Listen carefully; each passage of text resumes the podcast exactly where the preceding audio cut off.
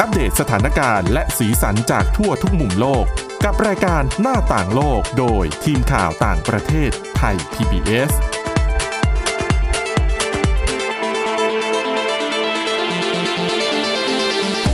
สวัสดีค่ะคุณผู้ฟังต้อนรับเข้าสู่รายการหน้าต่างโลกนะคะ เราพบกันอีกครั้งค่ะ พบกันเป็นประจำนะคะ ตั้งแต่วันจันทร์ถึงวันศุกร์ค่ะสำหรับวันนี้ค่ะพบกับคุณวินิษฐาจิตกรีและดิฉันสวรักษ์จากวิวัฒนาคุณค่ะ สวัสดีค่ะ วันนี้นะคะคุณผู้ฟังเรานำเรื่องราวเกี่ยวกับสัตว์หลากหลายชนิด แล้วก็เรื่องราวที่แปลกแต่น่าสนใจนะคะ อย่างเรื่องของการฝึกให้สุกรหรือว่าหมูเนี่ยหายใจทางก้น อืม ฟังดูหัวข้ออาจจะรู้สึกว่าตลกอะ่ะทำไมต้องแบบฝึกอะไรแบบนี้ด้วย แต่ว่าเมื่อได้ไปอ่านถึงสาเหตุที่แท้จริงแล้วน่าสนใจมาก แล้วพบว่านี่คือวิธีการหนึ่งที่เขาพยายามจะสรรหาขึ้นมาเพื่อช่วยชีวิตมนุษย์ ค่ะ เรื่องราวจะเป็นอย่างไรไปฟังจากคุณวินิษฐารวมถึงเรื่องราวที่น่าสนใจอื่นๆอีกมากมายเกี่ยวกับสารพัดสัตว์ อ่า ค่ะ อย่างตัวแรกเนี่ย ค่ะ เรื่องหมูเก็บไว้ก่อน อ่าอ่า เอาเรื่องแมวก่อน ค่ะ แมวนี่แน่นอนมีกันหลาย ๆ บ้าน อืม แล้วถ้าเกิดใครเลี้ยงแมว หรือใครไม่เลี้ยงนี่ถือว่าเราให้เล่าให้ฟังให้รู้กันไปเลยก็คือ ค่ะ มันจะชอบมากกับการลงไปอยู่ในกล่องหรือภาชนะต่าง จุดซอกแคบ ๆ ใช่ คือฝรั่งเขามีสำนวนว่า if it fits I sit ก็คือถ้าเกิดว่ามันพอดีลงไปนั่งได้ ฉันก็จะลงไปนั่งเนี่ยคือนิสัยแมว ๆแต่จริงๆมันไม่พอดีนะ มันใช่ อย่างเช่น ดิฉันน่ะ บางที เห็นหลายคนนะคะ ในสื่อสังคมออนไลน์ที่คับแค้นใจว่า ดูซิอุตสาห์เฟ้นหาเลือกซื้อออนไลน์ของเล่นกล่องอย่างดี บ้านอย่างดี ตั้งใจว่าจะให้แมวอยู่ ถูก แต่ปรากฏว่าถึงเวลาจริงๆแมวเลือกที่จะไปซุกอยู่ในซอกแคบๆ หรือว่าในท่อระบายน้ำหรืออะไรแบบเนี้ย เด็ดที่สุดคือทุกวันนี้เราสั่งของออนไลน์กันเยอะใช่ไหมคะ ใช่ค่ะ ประสบการณ์ตรงของดิฉันเองค่ะ ของมาถึงดิฉันแกะกล่องเอาของออกปุ๊บ หันหลังกลับมาอีกที มันเป็นของแมวไปแล้ว มันเข้าไปแล้ว หมายถึงตัวกล่องใช่ไหม ตัวกล่อง ตัวกล่องที่ดิฉันตั้งใจจะเอาไปทิ้ง ค่ะ น้องได้เข้าไปยึดเรียบร้อย แล้วก็นั่นแหละทำให้เราไม่ต้องซื้อที่นอนแมวเลย อืม ยังไงก็ดี ด้วยนิสัยนี้หลายคนอาจจะคิดว่า อาจจะเป็นแค่กับกล่อง ค่ะ แต่จริง ๆ แล้ว เขาบอกว่าต่อให้คุณ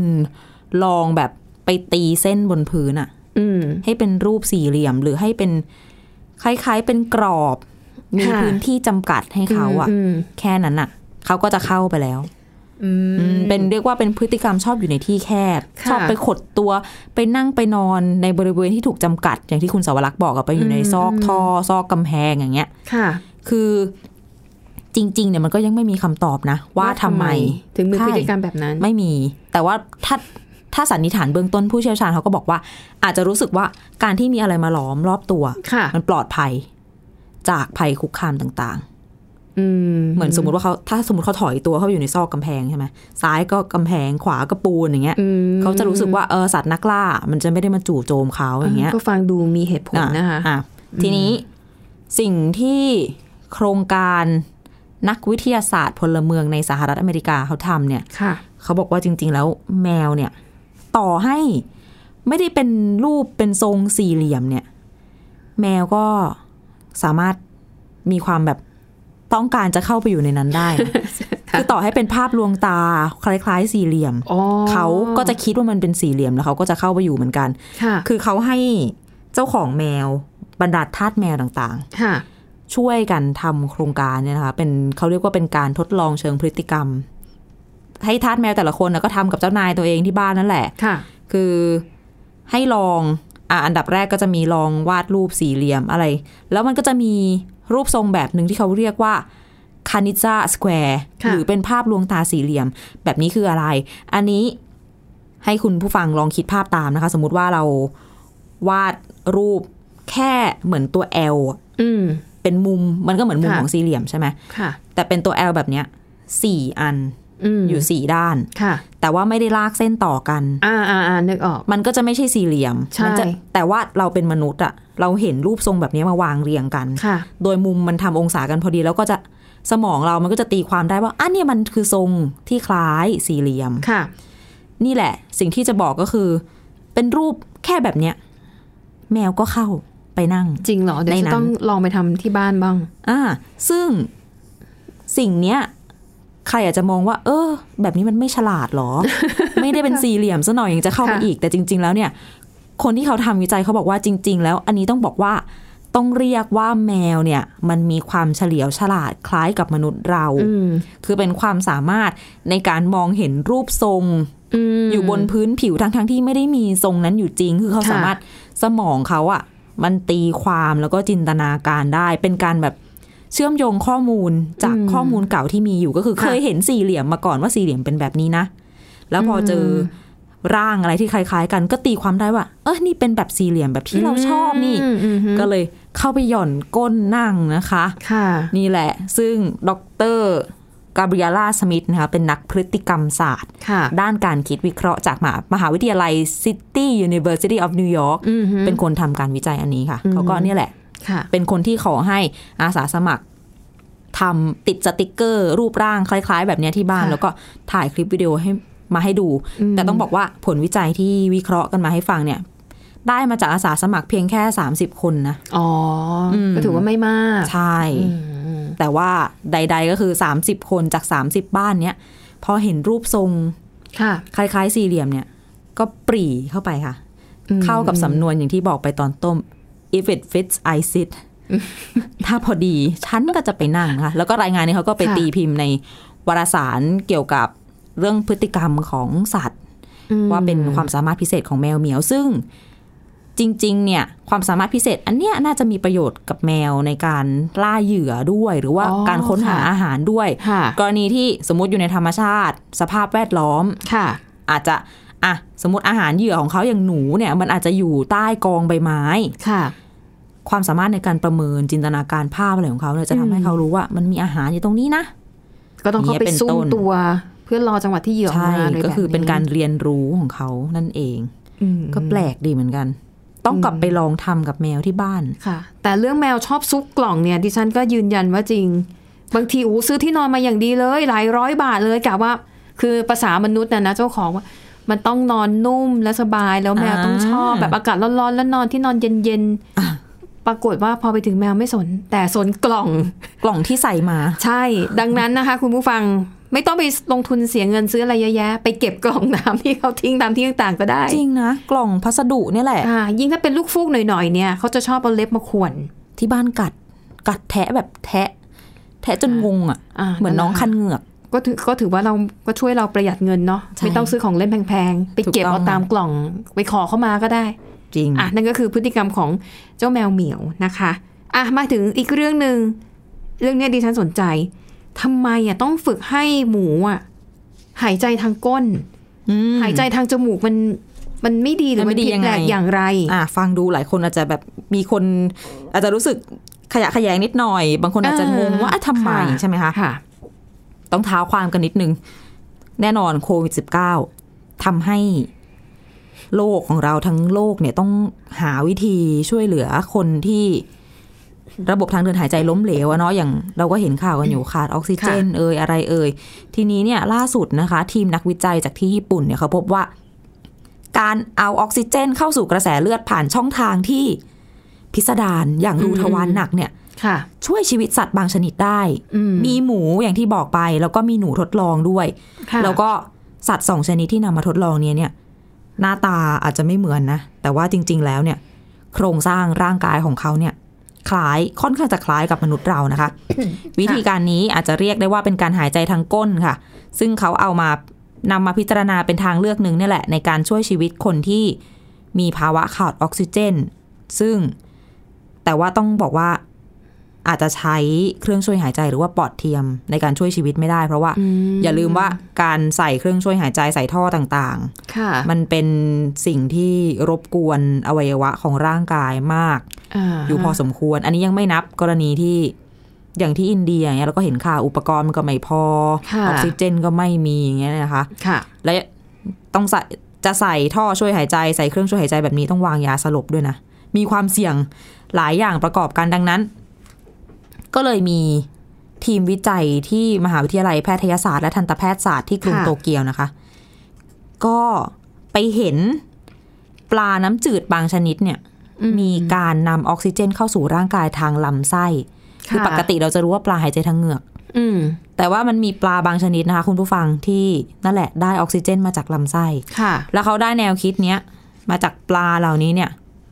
ก็เลยทดลองค่ะ ค่ะ ใส่เครื่องช่วยหายใจขนาดเล็ก ๆ เนี่ยเข้าไปในทวารหนักของหนูทดลองก่อน อืม แต่ว่าในวิธีเนี้ยจะต้อง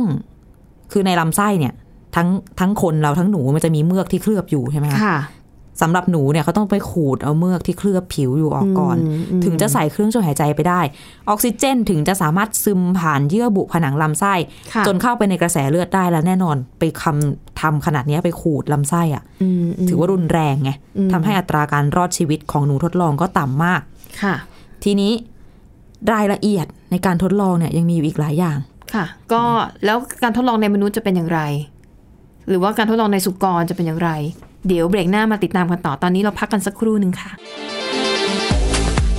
หน้าต่างโลกโดยทีมข่าวต่างประเทศไทย PBS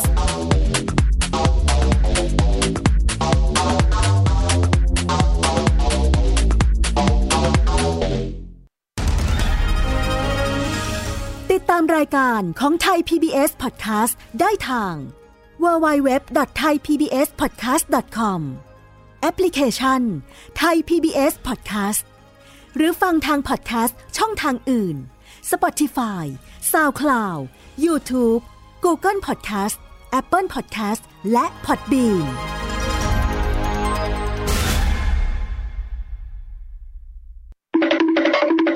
มาฟังนิทานกันแล้ว เปิดโลกจินตนาการกับไทย PBS Podcast ให้น้องๆ สนุกสนานไปกับเพลย์ลิสต์นิทาน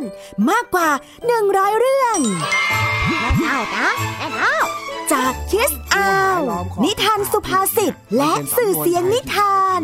ฟังได้ที่ www.thaipbspodcast.com และแอปพลิเคชัน Thai PBS Podcast ตั้งแต่วันนี้เป็นต้นไป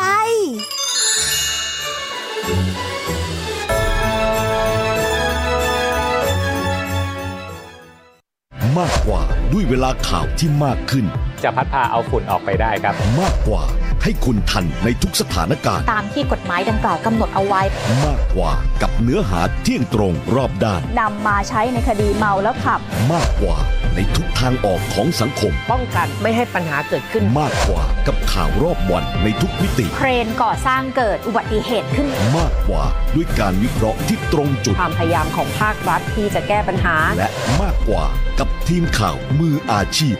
ข่าวไทย PBS ให้คุณได้มากกว่า ไทย PBS ดิจิทัล Radio Infotainment for All สถานีวิทยุดิจิทัล จากไทย PBS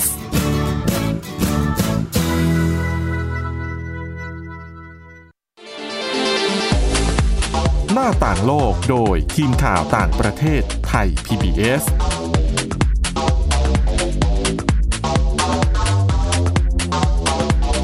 กลับเข้าสู่ช่วงที่ 2 ของรายการหน้าต่างโลกนะคะ ในเบรกแรกเนี่ยเราพอจะเข้าใจแล้วนะคะ ว่าเหตุผลทำไมเราจะต้องหาทางเลือกอื่นในการช่วยให้มนุษย์นั้นสามารถใช้เครื่องช่วยหายใจได้นะคะ เนื่องจากว่าอ่าอันดีฉันนะไม่ได้มีความรู้เกี่ยวกับเรื่องการแพทย์ แต่ว่าดูซีรีส์เกี่ยวกับวงการการแพทย์บ่อย และจะรู้ว่าปัญหาหนึ่งที่เขาเจอก็คือ เวลาที่ผู้ป่วยมีปัญหาเรื่องเกี่ยวกับระบบทางเดินหายใจ วิธีการที่เขาทำหนึ่งคือสอดท่อ ค่ะ ซึ่งมันเป็นวิธีที่ทรทรมานมาก ก็ลองคิดดูขนาดเราอะไรติดคอแบบบังเอิญแบบน้ำแข็งไหลลงไป ค่ะ ในคอก็สะดุ้งแล้วนะคะ ใช่ แล้วก็มีคนไข้บางกรณีที่อาจจะมีปัญหาที่คอจนจนแพทย์หรือว่าพยาบาลเนี่ยไม่สามารถสอดท่อ ใช่ เข้าไปช่วยหายใจได้ อืม นะคะอันนั้นคือปัญหาที่เกิดขึ้น ดังนั้นวิธีการที่เขาจะคิดคนว่าเออวิธีการที่จะทำให้หมูเนี่ยมันสามารถหายใจทางก้นได้ วิธีนี้อาจจะนำมาประยุกต์เพื่อใช้ช่วยชีวิตคนที่มีปัญหาอย่างที่ ใช่ เราได้เล่าไปแล้ว อืมแต่ว่า นะคะ จริง ๆ เรื่องของการทดลองในคนเนี่ย ค่ะ ต้องบอกว่ายังอีกไกลพอสมควร เพราะว่าน่าจะอีกหลายปีกว่า ค่ะ จะรู้ว่ามันปลอดภัยพอไหม อืม ที่จะมาลองทำแบบนี้ในมนุษย์ แต่ว่าสำหรับในหนูทดลองหรือว่าในหมูเนี่ย ค่ะ อะอย่างในหนูเล่ากันค้างไว้ว่า ไปขูดลำไส้เอาเมือกออก ให้ออกซิเจนซึมผ่านหลอดเลือดไปได้ ในลำไส้ได้เนี่ย จนหนูตายซะเยอะนะคะ ค่ะ ก็เลยหาวิธีใหม่ค่ะ ใช้ของเหลวชื่อว่า perfluorocarbon หรือว่า PFC เป็นของเหลวที่เต็มไปด้วยออกซิเจนนะคะ ไปสวนทวารให้หนูทดลองแทน ค่ะ ก่อนหน้านี้เนี่ยสารแบบเนี้ยถูกเอามาใช้ในการรักษาปอดของทารก แล้วก็เคยใช้ในการทดลองให้มนุษย์หายใจด้วยของเหลวมาแล้ว แล้วก็ ค่ะ พบว่าไม่ได้เป็นพิษ ไม่ได้มีอันตรายยังไง ทีนี้ถัดจากหนู ก็มาทดลองที่หมูกันต่อ เขาเอาหมูสี่ตัวค่ะ มาใส่เครื่องช่วยหายใจ เพื่อปรับให้อัตราการหายใจของพวกมันเนี่ย ต่ำลงกว่าปกติ อืม แล้วก็ลองสวนทวารหมูสองตัวในเนี้ยนะด้วยสาร PFC ที่ว่าเนี่ย เปลี่ยนถ่าย PFC ทุกชั่วโมง คือในสารนี้จะมีออกซิเจนอยู่เข้มข้นนะคะปรากฏว่า ระดับออกซิเจนในกระแสเลือดเพิ่มสูงขึ้นค่ะ หลังจากที่เขาเปลี่ยนสาร CFC ขออภัยสาร PFC เนี่ยเข้าสู่ลำไส้ทุกครั้ง ค่ะ ส่วนหมูอีก 2 ตัวเขาใช้วิธีการผ่าตัดใส่หลอด ที่บรรจุสาร PFC เข้าไปในลำไส้โดยตรง ก็มีระดับออกซิเจนในร่างกายสูงขึ้น เช่นกัน คือเขาดูที่ผิวหนังด้วยนะ บอกว่าผิวหนังอบอุ่นขึ้นแล้วก็มีเลือดฝาดมากขึ้นอย่างเห็นได้ชัดเจน ค่ะ ทั้งๆทที่เขาถูกกดให้อัตราการหายใจต่ำกว่าปกตินะ อืม อย่างนี้มันก็เหมือนกับเป็นข้อพิสูจน์ว่า ออกซิเจนที่อยู่ในลำไส้เนี่ย ซึมผ่านผนังลำไส้เข้าสู่ผนังหลอดเลือด แล้วก็เข้าไปในกระแสเลือดได้ อืม ส่วนหนูทดลองที่อยู่ในกล่องปิด หนูนะคะ หนูแรดนะ ค่ะ มันคล้ายกันเหลือเกินสองคำนี้ หนูทดลองที่อยู่ในกล่องปิดที่มีอาหารที่มีอากาศหายใจเบาบางเนี่ย ใช้วิธีนี้ก็คือเอา PFC ส่วนทวารไปเนี่ย กลับมีระดับออกซิเจนในร่างกายสูงขึ้น เขาดูได้จากการที่มันวิ่งไปวิ่งมาได้นะ ค่ะ แสดงว่ายังมีออกซิเจนไปเลี้ยงร่างกายทั้งๆทที่อยู่ในกล่องปิดแต่จริง ๆ เขาต้องไม่ เรียกว่าเขาต้องไม่ได้สบายดีแบบนี้แล้วอะนะ ค่ะ แต่อย่างที่บอกไปค่ะ ถ้าจะถามว่าเมื่อไหร่จะมาถึงมนุษย์เนี่ยน่าจะอีกสักพักใหญ่ ๆ เลย อืม ต้องดูว่ามันปลอดภัยไหมด้วยนะ ค่ะ อ่ะ นั่นก็คือเป็นการทดสอบนะคะกับสัตว์ทดลอง ค่ะ อย่างหนูแล้วก็หมูนะคะ อ่า ก็ถือว่าเป็นอีกความพยายามหนึ่งค่ะ ที่จะหาวิธีการรักษาใหม่ ๆ เพื่อช่วยชีวิตมนุษย์ ซึ่งในอนาคตเราไม่รู้เนาะ เราอาจจะเจอโรคระบาดใหม่ ๆ อีกก็ได้ ใช่ หรืออาจจะเจอไวรัสกลายพันธุ์ที่มันรุนแรงมากขึ้นเรื่อยๆนะคะ อ่ะ มาต่อกันที่เรื่องต่อมาเป็นเรื่องเกี่ยวกับสัตว์เหมือนกันนะคะ คุณมินิถาก่อนหน้าเนี้เราชอบพูดกันว่า เนี่ยนะถ้าหากว่าโลกเนี่ยเกิดสงครามนิวเคลียร์ หรือว่าอุกกาบาตพุ่งชน สิ่งมีชีวิตที่จะมีชีวิตอยู่รอดเป็นอมตะคุณคิดว่าเป็นสัตว์ตัวไหนที่เราอะชอบพูดกันอยู่บ่อย นึกไม่ออกเลยว่าตัวไหนจะอยู่รอดอะเต่าอะไรอย่างงี้หรอ ๆแมลงสาบ อ๋อใช่ ลืมไปได้ยังไงเนี่ย คนชอบพูดกันว่าแมลงสาบเนี่ย ถ้าหากมันเกิดอะไรขึ้นกับโลกเนี่ยนะแมลงสาบน่าจะเป็นสัตว์ที่เป็นสิ่งมีชีวิต อ่ะ ที่ยังคงอยู่กับโลกนี้ เพราะเขาอยู่มาก่อนไดโนเสาร์อีกนะคะ อ่าแต่จริง ๆ แล้ววันนี้นะคะดิฉันเนี่ยไปเจอบทความแล้วเขาพูดถึงสัตว์ชนิดหนึ่งซึ่งเขาบอกว่าเป็นสัตว์ที่ทนทรหดที่สุดในโลก ถามว่าทนทนแค่ไหนเขาบอกว่ามันทนขนาดที่ว่าสามารถอยู่ในอุณหภูมิที่ต่ำกว่าเยือกแข็ง หืม ติดลบกว่าร้อยองศาเซลเซียสไม่ตาย อยู่ในอุณหภูมิที่สูงกว่าจุดเดือดก็ไม่ตาย ฮะ อืมนะคะ สัตว์ตัวนี้ชื่อว่าตัวทาดิเกรด ค่ะ แต่แปลเป็นไทยก็คือหมีน้ ฟังดูน่ารักขึ้นมาทันที ำใช่แล้วคุณผู้ฟังอาจจะนึกภาพบอกเป็นหมีตัวอ้วนๆทุ้มๆ จริง ๆ แล้วมันไม่ใช่นะคะ ขนาดตัวของมันเนี่ย แค่ 1.5มิลลิเมตรเท่านั้น มิลลิเมตรด้วยนะ ใช่นะคะ เป็นสัตว์ขนาดเล็กจิ๋วเคลื่อนไหวเชื่องช้า จะมองเห็นได้ก็ต่อเมื่อส่องดูด้วยกล้องจุลทรรศน์เท่านั้น ค่ะ มีน้ำเนี่ยนะคะ มีอยู่เกือบหนึ่งพันชนิด สายพันธุ์ละกัน ที่อยู่อาศัยของมันคือแหล่งน้ำทั่วโลก เจอตั้งแต่ก้นมหาสมุทรไปจนถึงยอดเขาฮิมาลัย อืม รวมถึงในแหล่งน้ำพุร้อน เป็นสิ่งมีชีวิตโบราณที่อยู่คู่กับโลกมาตั้งแต่ 500 ล้านปีที่แล้ว อืม กินอาหารได้หลากหลายชนิดนะคะ ไม่ว่าจะเป็นพืชอย่างมอส หรือว่าแบคทีเรีย ไปจนถึงเศษตะกอนสารพัดในน้ำและอย่างที่บอกค่ะ เป็นสัตว์ที่มีความทนทานต่อสภาวะที่โหดร้ายต่างๆหมีตัวนี้หมีน้ำตัวนี้เนี่ยนะคะเขาบอกว่าเอ่อนักวิทยาศาสตร์เนี่ยก็เคยจับมันน่ะไปสำรวจว่าอะไรที่ทำให้มันมีความทนทานต่อสภาพแวดล้อมที่โหดร้ายได้มากมายขนาดนั้นนะคะ ล่าสุดค่ะมีทีมนักวิทยาศาสตร์ญี่ปุ่น แล้วก็จากมหาวิทยาลัยเอดินบะระของสหราชอาณาจักรเขาค้นพบกลไกทางพันธุกรรม ในตัวหมีน้ำ ซึ่งช่วยให้มันสามารถจำศีลอยู่รอดได้ในสภาพแวดล้อมที่ไม่มีน้ำสักหยด อืม เป็นเวลานานหลายสิบปี หรืออาจจะร้อยปี แต่ว่าตัวมันนี่ชื่อว่าหมีน้ำนะ ตัวมัน นึกว่าจะต้องอยู่ ใน ในน้ำซะอีก ไม่ ต่อให้มันอยู่ในที่ที่ไม่มีน้ำเลยสิบปีหรือเป็นร้อยปี มันก็อยู่รอดได้ ค่ะ และพอมันได้รับน้ำเข้าไป มันก็จะกลับมาเคลื่อนไหวได้อย่างมีชีวิตชีวาอีกครั้ง อ๋อ เหมือนจำศีลนั่นเอง นะคะ ซึ่งผลการศึกษาในครั้งนี้ค่ะ เขาก็ตีพิมพ์ในวารสารทางวิทยาศาสตร์ เขาบอกว่านักวิทยาศาสตร์เนี่ยถอดรหัสพันธุกรรมหรือว่าจีโนมของหมีน้ำสองชนิดมาเปรียบเทียบกันค่ะ แล้วเขาพบว่าสภาพแห้งแล้งเนี่ยจะช่วยกระตุ้นให้ยีนตัวหนึ่งของหมีน้ำเนี่ยสั่งการสร้างโปรตีนชนิดพิเศษ เข้ามาแทนที่น้ำในเซลล์ร่างกายที่ขาดหายไป ซึ่งไอโปรตีนพิเศษตัวนี้เนี่ยจะรักษาเซลล์ไว้ไม่ให้เสียหาย และเมื่อถึงเวลาที่หมีน้ำได้รับน้ำเข้าร่างกายอีกครั้งหนึ่ง น้ำมันจะไปละลายโปรตีนชนิดพิเศษ แล้วก็ทำให้ร่างกายของหมีน้ำกลับมาเป็นปกติ เหมือนกับว่าฟื้นคืนชีพได้อีกครั้ง แสดงว่าตัวหนึ่งนี่ต้องอายุยืนมากแน่เลย อยู่ทนทุกสภาวะนะคะ อืมนี่อาจจะเป็นกลไกในการสร้างชีวิตอมตะของมนุษย์ก็ได้นะ น่าส ถ้าน เราสามารถไขปริศนานี้ได้อะ นั่นน่ะสิ และเรียนแบบการทำงานของพันธุกรรมเหล่านี้ได้อะนะคะ อืม ซึ่งประโยชน์ที่จะได้จากการศึกษาพันธุกรรมของหมีน้ำเนี่ยเขาบอกว่าก็อาจจะนำไปประยุกต์เพื่อใช้ประโยชน์ต่อมนุษย์ในด้านต่างๆ เช่น การเก็บรักษาวัคซีนเพื่อขนส่งแจกจ่ายในยังถิ่นที่กันดารห่างไกล แล้วก็อาจจะคิดค้นวิธีการเก็บรักษาวัคซีนไปได้เป็นเวลานานโดยไม่ต้องแช่เย็น ค่ะ อือฮึนะคะ แล้วก็บอกว่ามันเคยมีการทดสอบถึงขั้นนี้เลยนะคะ ถึงขั้นที่เขาส่งเจ้าตัวหมีน้ำเนี่ย ขึ้นไปในอวกาศ อ้าว อืมนะคะ เพราะว่ามันมีอยู่ทฤษฎีหนึ่งค่ะ คือในสมัยก่อนเนี่ยเขาเคยมีมีทฤษฎีที่ว่าหมีน้ำเนี่ย มันสามารถแพร่พันธุ์ไปในอวกาศนะคะ คือทฤษฎีหนึ่งเนี่ยเขาที่เราเชื่อกันว่า เวลาที่มีอุกกาบาตจากนอกโลกอะ่ะ อืม มันตกลงมาในโลก หรือแม้แต่เวลาที่มนุษย์อวกาศขึ้นไป แล้วก็ไปเก็บบางสิ่งบางอย่าง แล้วก็มาสำรวจที่โลกเนี่ย ค่ะ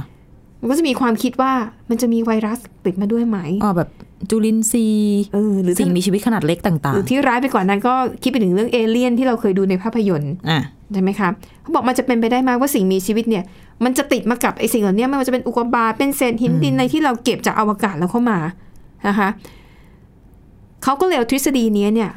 ไปทดสอบกับไอ้เจ้าหมีน้ำเพราะถือว่าเป็นสัตว์ที่ทรหดอดทนที่สุดในโลกเขาเอาเจ้าตัวหมีน้ำเนี่ยนะคะ ยิงขึ้นไปในอวกาศ สงสารน้อง ค่ะเอ่อแล้วก็ดูว่ามันจะตายหรือเปล่า หรือมันจะยังมีชีวิตรอดอยู่ได้นะคะ เขาบอกว่าวิธีการไงเขาบอกว่าเอานำหมีน้ำจำนวนหนึ่งมาแช่แข็ง เพื่อให้มันอยู่ในสภาวะจำศีล แล้วก็เอาหมีน้ำแต่ละตัวเนี่ยใส่ถุงไนล่อน แล้วก็ใส่เข้าไปในลูกกระสุนปืนชนิดหนึ่ง อืม นะคะ เป็นอุปกรณ์ที่เขาใช้ในการทดลองทางฟิสิกส์ เขาก็ยิงไอ้ถุงที่ว่าที่มีหมีน้ำอยู่ด้วยเนี่ย ยิงด้วยความเร็วสูงนะคะ แล้วก็ทดลองเพิ่มความเร็วขึ้นเรื่อยๆค่ะ ปรากฏว่าพวกมันเนี่ยมีชีวิตรอดจากแรงประทะ โอ้โห จนถึงระดับความเร็วสูงสุดก็คือประมาณ 3,000 กิโลเมตรต่อชั่วโมง อืม พบว่าหมีน้ำแม้จะถูกยิงด้วยแรงประทะขนาดนั้น มันก็ยังมีชีวิตอยู่ โอ้ แม้ว่าร่างกายบางส่วนจะเสียหายไปบ้างก็ตามนะคะ แต่ว่าเมื่อมีการทดสอบยิงด้วยความเร็วมากกว่านี้ คือความเร็วเทียบเท่ากับที่อุกกาบาตพุ่งชนโลกเนี่ย ค่ะ เขาพบว่ามีน้ำตายนะ อืม ดังนั้นไอทฤษฎีที่ว่าสิ่งมีชีวิตต่างๆ ที่จะเกาะติดมากับอุกกาบาตแล้วมาแพร่พันธุ์หรือมีชีวิตอยู่ต่อบนโลกมนุษย์เนี่ย อ่ะ เป็นแนวความคิดที่เป็นไปได้ยากมาก อืม เพราะสิ่งมีชีวิตส่วนใหญ่เนี่ยไม่สามารถที่จะมีชีวิตรอดอยู่ได้ หลังจากเผชิญกับแรงประทะขนาดนั้น ค่ะ มีน้ำก็เช่นเดียวกันนะคะอ่ะดังนั้นวันนี้ก็เลยเอาสัตว์ชนิดนี้มาแนะนำให้รู้จักกัน คุณผู้ฟังถ้าสนใจก็ไปเซิร์ชได้นะคะ เพราะว่าถ้ามองหาเองเนี่ย เรามองไม่เห็นอยู่แล้วแหละ ค่ะ